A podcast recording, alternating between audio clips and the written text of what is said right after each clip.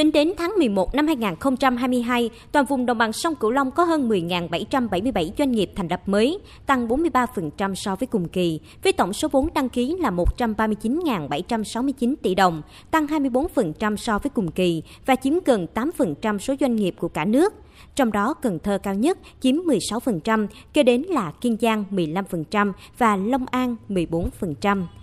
Theo số liệu khảo sát của VCCI Cần Thơ, doanh thu của doanh nghiệp đồng bằng sông Cửu Long năm 2022 có tín hiệu tương đối khả quan hơn so với năm 2021. Tỷ lệ có 57% doanh nghiệp nhận định tăng doanh thu, lợi nhuận trong năm 2022 tăng 57% so với cùng kỳ. Tuy nhiên, ở chiều ngược lại, 36% doanh nghiệp nhận định hoạt động sản xuất kinh doanh trong năm 2022 giảm doanh thu, lợi nhuận và có 7% doanh nghiệp chỉ ở trạng thái duy trì hoạt động số doanh nghiệp quay lại hoạt động của vùng đồng bằng sông Cửu Long trong năm 2022 giảm 33% so với năm 2021 khi chỉ ghi nhận con số 3.206 doanh nghiệp. Tính đến tháng 11 năm 2022, toàn vùng có 3.610 doanh nghiệp tạm ngưng hoạt động, tăng 45% so với cùng kỳ năm 2021 và chiếm hơn 5% tỷ trọng của cả nước. Từ những thông tin và số liệu trên cho thấy, doanh nghiệp đồng bằng sông Cửu Long vẫn đang đứng trước giai đoạn bước ngoặt với nhiều cơ hội và thách thức đang xen.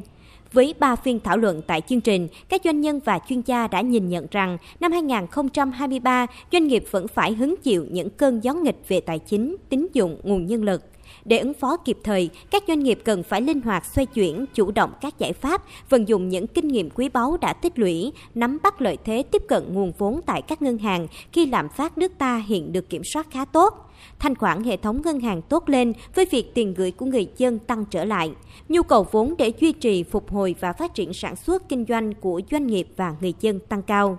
Ngoài ra, cùng với các dự án hỗ trợ phát triển bền vững, tại đồng bằng sông Cửu Long còn có 11 dự án giao thông đường bộ được đầu tư với tổng kinh phí khoảng 109.541 tỷ đồng. Theo quy hoạch đến năm 2025, khu vực này sẽ có 6 tuyến đường cao tốc dài 1.166 km,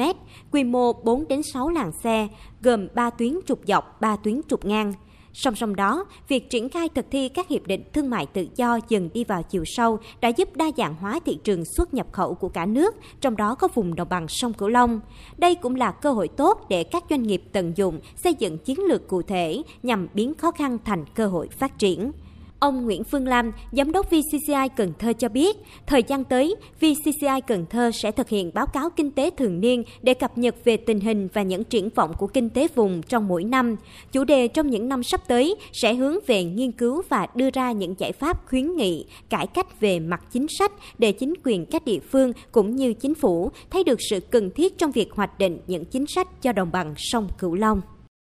Ờ, đối với năm 2023, thì các sự kiện lớn của visa tại đồng bằng sông Long gồm những cái chương trình hợp tác với Nhật Bản là Hàn Quốc, Singapore là ba nhà đầu tư lớn nhất tại Việt Nam.